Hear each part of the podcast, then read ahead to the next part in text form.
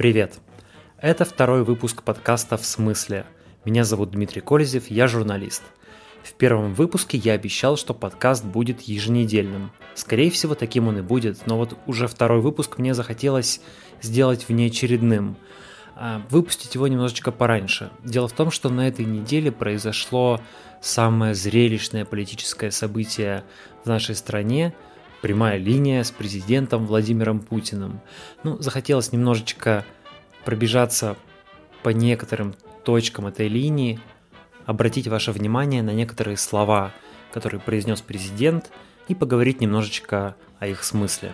Итак, в прямом эфире нашей программы президент России Владимир Путин. Когда я смотрел прямую линию, мне, уж не знаю, к месту или нет – вспомнился последний русский император Николай II.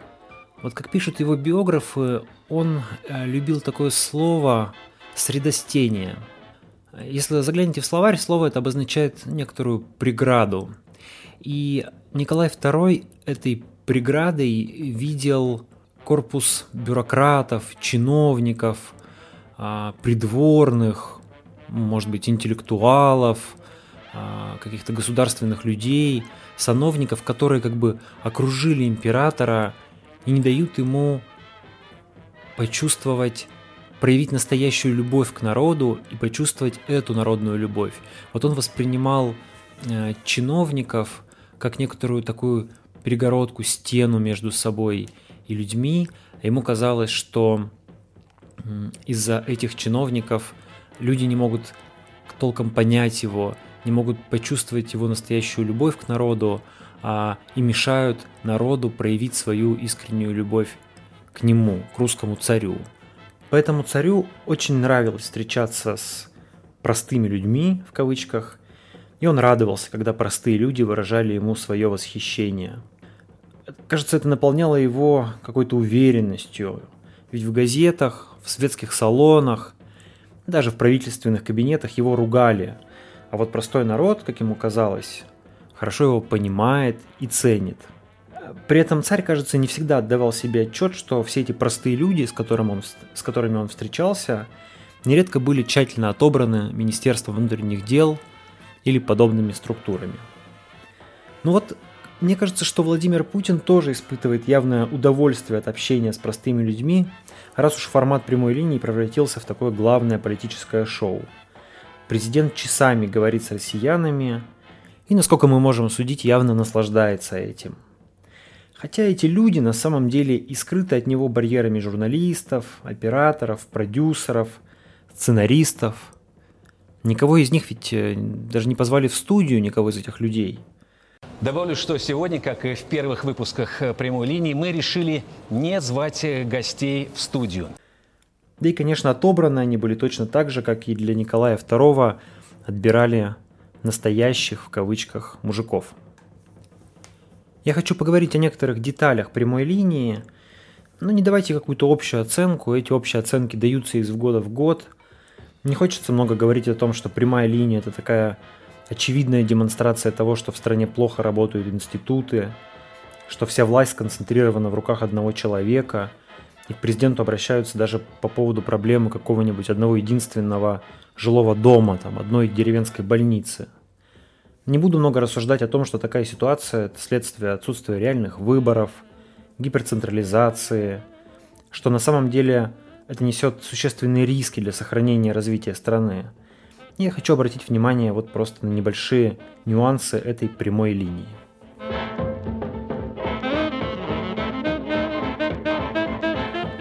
Владимир Путин начал с цифр, давайте начнем и мы.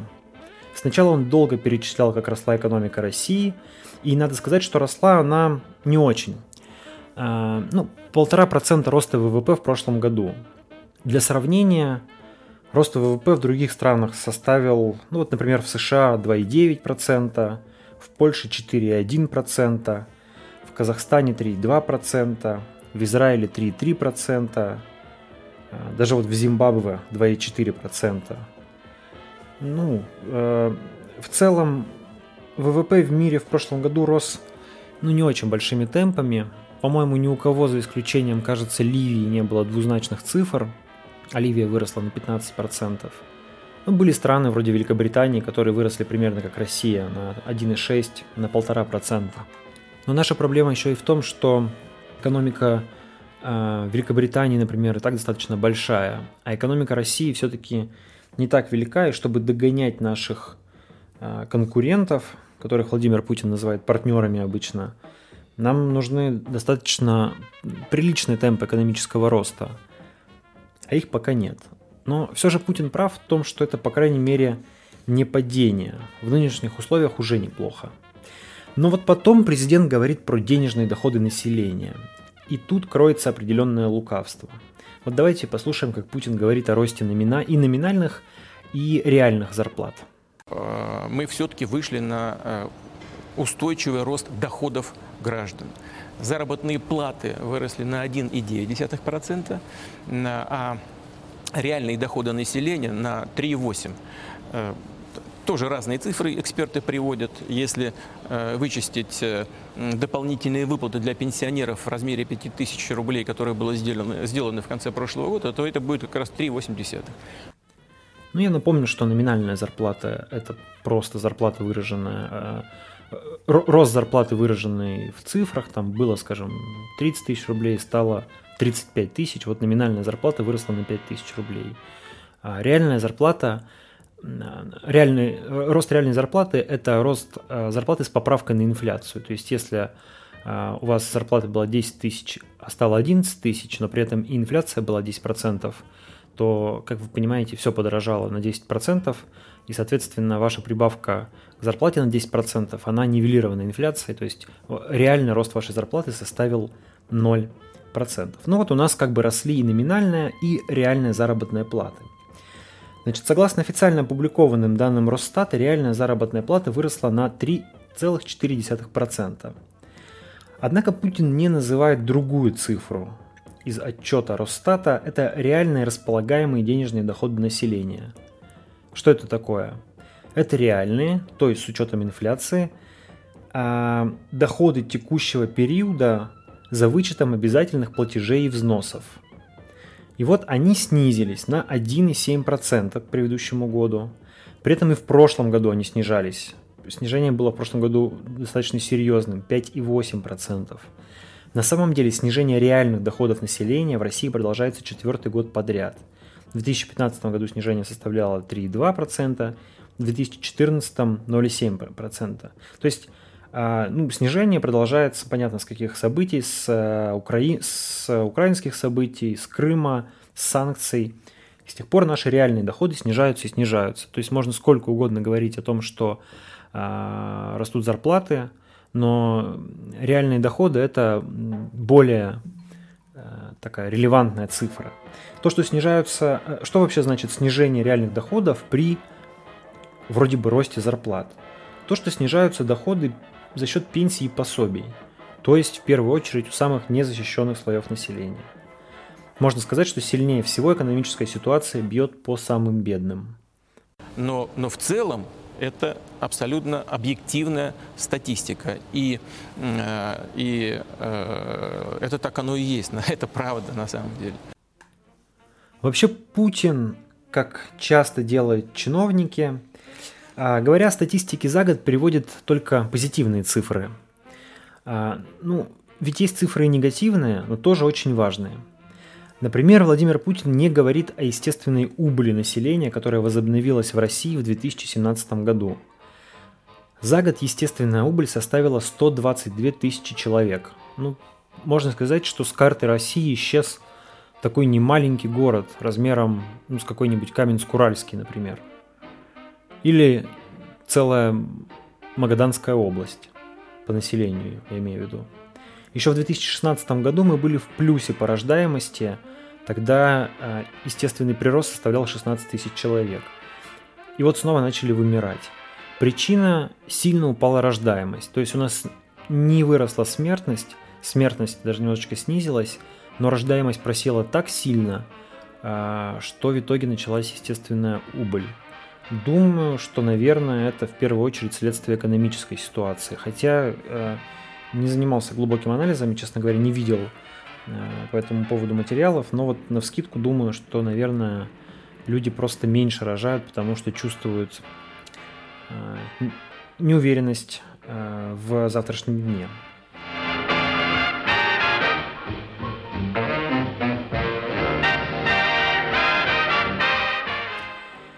Теперь позвольте обратить ваше внимание на слова Путина о правительстве.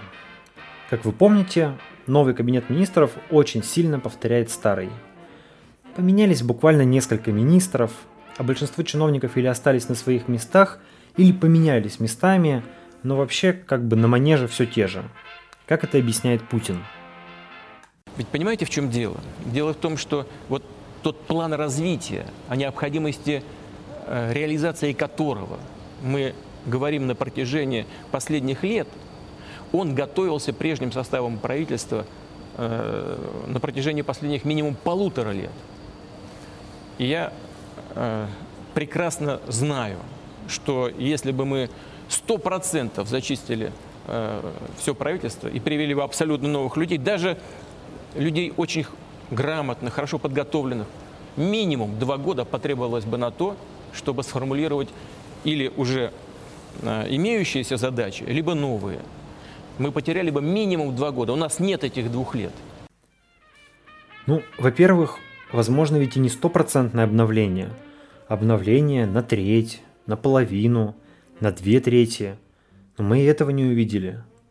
Возможно, это такой стиль управления Путина, делать ставку на проверенных людей. Но вот странно, что при этих проверенных людях, таких как Мутко или Рогозин, все последние годы экономика испытывала серьезные проблемы. Да, с одной стороны, играл большую роль политический фактор, санкции, но допускались и серьезные ошибки правительства, о чем Путин сам говорит. Однако это правительство, получается, президента устраивает. При том, что в других странах, как мы знаем, власть может полностью меняться каждые 4-8 лет. И при этом экономика продолжает процветать, а страны показывают хорошие темпы развития. Мы же не меняем коней на переправе уже 18 ну, лет. У нас нет этих двух лет, говорит Путин, нет времени на раскачку, но двух лет нет никогда.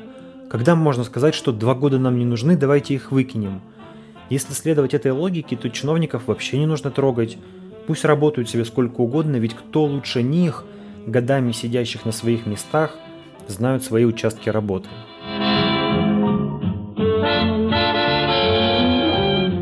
Важная часть выступления Путина посвящена налогам. Это очень большая тема. Если у вас будет желание, можем как-нибудь посвятить налогам отдельную программу. Это довольно интересно, хотя слово налоги поначалу вызывало у меня зевоту. Но чем больше про это читаешь, чем больше в это погружаешься, тем интереснее становится. Сейчас подробно останавливаться не будем, но важно заметить, что Путин отмел идею прогрессивной шкалы налогообложения. Практика, она сложнее, чем э, э, вот эти э, теоретические формулы. О чем говорит практика дифференцированного налога на доходы физических лиц прошлых лет? Скрывали. Как, как, совершенно верно. Как только он вводится, часть граждан, которые получают более высокие доходы, начинают э, различными способами скрывать эти доходы. Так начинается сразу э, зарплата дополнительная в конвертах и, и так далее, и так далее. То есть фискальный результат почти нулевой, а, а шума много. И ухудшение в целом инвестиционного климата очевидно. Поэтому признано это нецелесообразным. Ну, вот у нас принято нецелесообразным, а в других странах неплохо действует. Прогрессивная шкала налога, например, работает в Германии, где налог варьируется от 0 до 45%. Там, если вы получаете меньше э, 8,5 тысяч евро в год, то платите 0% налога. Если больше 15 тысяч евро в год, 25% налогов. Если больше 55 тысяч в год, 42% налогов. А, грубо говоря, если вы зарабатываете там 1000 евро в месяц в Германии, то получаете на руки примерно 800 евро за минусом налогов. А если вы зарабатываете 6000 евро в месяц, то получаете на руки 3400. Вот как бы так действует прогрессивная шкала. В США, кстати, тоже прогрессивная система налогообложения. Ставки там от 10 до 40%. процентов – до примерно 9 тысяч долларов 10% налоговая ставка, от 9 до 36 тысяч 15, от 36 до 89 тысяч долларов 25 и так далее. Но кроме того, прогрессивная модель есть в Великобритании, Австралии, Австрии, Израиле, Испании, Италии, Канаде, Китае, Нидерландах, Польше, Финляндии, Швейцарии. Ну как бы не самые плохие страны в мире применяют такую систему. Но Путин считает, что работает она плохо. На самом деле хорошо известно, что прогрессивная система налогообложения хороша для бедных и плоха для богатых. Ну, очень упрощенно говоря. Поэтому принято считать, что экономисты и политики, защищающие интересы более обеспеченных слоев, сопротивляются ее принятию. Отказ от прогрессивной системы, возможно, э, характеризует правительство Путина гораздо лучше, чем тысячи слов о поддержке бедных. И стоит напомнить, что плоская шкала НДФЛ, которая выгодна богатым, была введена в России в 2001 году, как раз после прихода Путина к власти. А все лихие 90-е, ну лихие в кавычках, работала прогрессивная шкала. И вообще за все время существования подоходного налога, ну а его история прослеживается до начала 19 века, до 1812 года, шкала была прогрессивной, в том числе и в советское время. Да, в 90-е годы собираемость налогов действительно была невысокой, но причиной тому была скорее общая неустроенность жизни, слабость государства, а не сама по себе прогрессивная шкала налогообложения – тем не менее, Путин ее отмел. Кстати, отметим, что Путин не говорит, что не будет повышен сам НДФЛ. Он только сказал, что не будет введена прогрессивная шкала НДФЛ. Но повышение налогов явно ждет нас в каком-то виде. Хотя Путин называет это настройкой налоговой системы, но это всего лишь эвфемизм. Мы-то можем называть вещи своими именами. Вероятно, решения эти будут непопулярными, и президент предпочтет их не озвучивать, доверив эту приятную в кавычках, конечно, миссию Силуанову или Орешкину.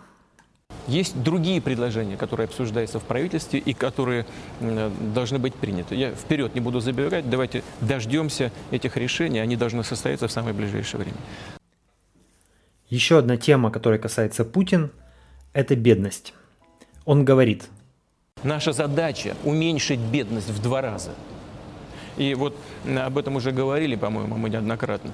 Мы ведь с 2000 года э, по э, там, 2007-2008 ровно в два раза уменьшили количество людей, живущих за чертой бедности. В период э, сложных экономических раскладов 8-12 годов эта цифра немножко изменилась в неблагоприятную для нас сторону. Но сейчас, я уже сказал, у нас э, рост заработных плат 9,8% э, или 9,6%. Э, рост реальных доходов увеличился 3,8%. Мы двигаемся в этом направлении, и мы точно должны решить одну из главных задач э, уменьшения количества э, э, числа бедных, э, э числа людей, живущих за чертой бедности. Но мы уже говорили, что повышение номинальных зарплат сочетается у нас с падением реальных располагаемых доходов – то есть, э, ну, на самом-то деле бедность пока не отступает. Вообще, когда Путин говорит о победе над бедностью, надо же понимать, что такое бедность в нашей стране. Бедность – это доходы ниже прожиточного минимума. Прожиточный минимум сейчас составляет в среднем по России, в разных регионах он немножко разный, но в среднем по России примерно 10 тысяч рублей, 9 800. Это примерно 150 долларов – у нас в 2017 году 19 миллионов 300 тысяч человек жило с доходами ниже прожиточного минимума. Это 13,2% населения всей страны. За последние 4 года эта цифра выросла на 4 миллиона человек. И тут ведь еще какая штука. Если вы получаете 11, 12, 15 тысяч рублей, государство вас официально бедным не считает – спросите у человека, который получает 12 тысяч рублей, бедный он или богатый. Я думаю, что он совершенно однозначно вам ответит. Если мы, раз уж мы сегодня сравниваем США, давайте сравним нас США и по бедности. Увидим, что в принципе там-то формальный уровень бедности сопоставим с нашим. 13,5% был в 2015 году. В абсолютных цифрах, конечно, намного больше, там населения больше, поэтому 43 миллиона человек в Америке считаются бедными. Но в США бедным считается человек, получающий приблизительно говоря, зарплату меньше, чем 1000 долларов в месяц. По американским меркам в России подавляющее большинство населения является бедными, потому что средняя зарплата в стране, если правильно помню, там что-то в районе 40 тысяч рублей, а, то есть меньше тысячи долларов. Средняя зарплата в США для справки составляет около 3,5 тысяч долларов на человека в месяц, то есть порядка 220 тысяч рублей на российские деньги. Не сказать, что в США сильно дороже стоят товары. Например, бензин в США стоит примерно как в России. На этой неделе вот специально посмотрел, бензин там стоил в пересчете на литры 77 центов за литр, 48 рублей. А у нас в районе 45, кое в каких регионах уже даже 48. Кстати, о бензине Путин тоже говорил. Вообще, это, наверное, самая болезненная тема прямой линии. Это если люди если повышать налоги, люди слабо это почувствуют, потому что в нашей стране, как вы знаете, мало кто сам платит налоги, в основном за, за людей налог платит работодатели, поэтому они чувствуют это лишь косвенно. Вот когда дорожает бензин, люди сразу это чувствуют на своем кошельке и начинают сильно нервничать. Интересно, что президент объясняет рост цен действиями того самого правительства, о профессионализме и успехе которого говорил буквально несколько минут назад. Это результат не, не точного, мягко говоря, регулирования, которое было э, было э, введено в последнее время в сфере э, энергетики, в сфере энергоресурсов. Что сделано было? Ну, правительство провело так называемый, так называемый пересмотр некоторых налоговых мер по, по наполнению бюджета. Э, так называемый маневр сделали в этой сфере. Этот налоговый маневр, о котором говорит Путин, начался в 2015 году. Тогда власти решили постепенно опустить экспортные пошлины на нефть с 42 до 30 процентов и одновременно повысить налог на добычу полезных ископаемых а, с 766 до 919 рублей за одну тонну нефти – Предполагалось, что пошлины понизят до 30%, однако в 2016 году Минфин предложил вовсе обнулить их. Минэнерго и нефтяники предупреждали, что это приведет к повышению внутренней цены на нефть и снижению прибыльности НПЗ. Собственно, это и произошло. Но надо помнить, что хотя Владимир Путин говорит об этом решении как бы как о правительственном решении, но формально, да и, наверное, фактически, решение о его проведении принял именно он, ведь именно президент Владимир Путин 24 ноября 2014 года подписал закон о маневре. На самом деле в прессе уже звучит термин «бензиновая гиперинфляция». В годовом выражении рост цен на бензин в мае составил уже 11,4%. Это при общем уровне инфляции в 2,5%. То есть бензин растет в 4, в 4-5 раз быстрее общих цен – нет сомнений, что это скажется и на других ценах, потому что, ну, как вы прекрасно понимаете, все товары нужно возить, а бензин требуется практически в любом бизнесе, поэтому это сказывается на ценах в целом. Одним из новшеств этой прямой линии было включение в эфир министров и губернаторов. Министр энергетики Александр Новак, например, отчитался, что цены на заправках перестали расти, потому что с нефтяниками договорились о фиксации цен – Э, были достигнуты на уровне правительства договоренности э, со всеми нефтяными компаниями о стабилизации цен на автозаправочных станциях, о увеличении объемов производства нефтепродуктов и поставки его на внутренний рынок с тем, чтобы не допустить дефицита. Но тут тоже есть повод насторожиться. Из базового курса экономики мы помним, что когда правительство фиксирует цены на какой-либо товар, неизбежно, но это просто закон физики – ну, закон экономики, то есть, но он такой же естественный, как закон физики. Возникает, неизбежно возникает дефицит. Спрос превышает предложение, цена их не уравновешивает и образуется разрыв. Новак несколько раз подчеркнул, что дефицита не будет. Но верить ли этому – вопрос. Следующее замечание, ну, скорее не о содержании прямой линии, а о ее стилистике. Самым нелепым, самым неприятным стал вопрос от футбольного тренера – и депутата Госдумы Валерия Газаева. Давайте его послушаем. А, безусловно, все наши коллеги сегодня все наши, все наше футбольное сообщество прекрасно понимает, Владимир Владимирович, какая загруженность у вас сегодня и занятость сложность международной политической ситуации.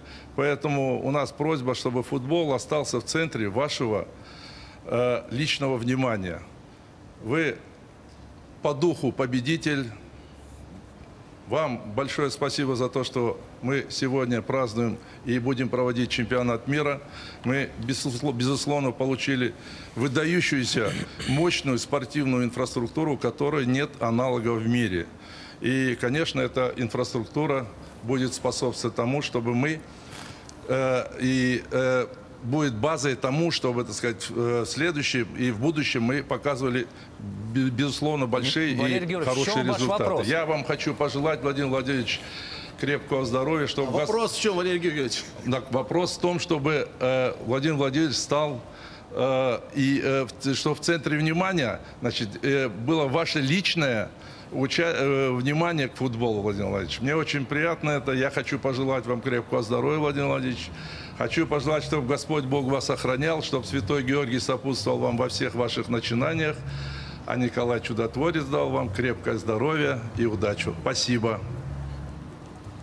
Ну вот. Извините, что вам пришлось это прослушать, но все-таки это очень ярко характеризует то общение с народом, которое должно происходить у президента на прямой линии – этот народ во многом есть вот такие Газаевы, то есть, по сути, те же чиновники, только чуть с другого ракурса. Другой яркий пример – просьба от многодетного отца из Иванова Дмитрия Верховских. Как выяснилось, ну, уже после прямой линии, многодетный отец не просто случайный человек, а активист НОДА, и засветился он на открытии штаба Навального в Иваново. Ну и, собственно, глава семейства Дмитрий Верховский. Хочу обратить внимание на то, что все, что мы видим здесь, это его рук дело. Он сам и строит этот дом, и ремонтирует его. В общем, золотые руки, но на самом деле ремонт продвигается не так быстро, как хотелось бы. И причина, что уж скрывать, в стесненном финансовом положении многодетной семьи. И дело не только в том, что работает только Дмитрий, а Маргарита сидит дома, ухаживает за детьми. У семьи еще есть ипотечный кредит, о котором, собственно, Дмитрий и рассказал в своем обращении на прямую линию. Дмитрий, а вы записали обращение в каком формате? А, ну, мы записали мобильное приложение через мобильный телефон и отослали его на прямую линию президента. На YouTube есть видео, где этот же человек, кстати, довольно интеллигентный и приятный, пришел задавать вопрос на открытие штаба Навального и представился там, что он нодовец. Я немножко представлюсь, э, я не только Старикова представляю, я еще и член нода. Пришел, пришел, ставит вопрос, молодец, спрашивайте, да.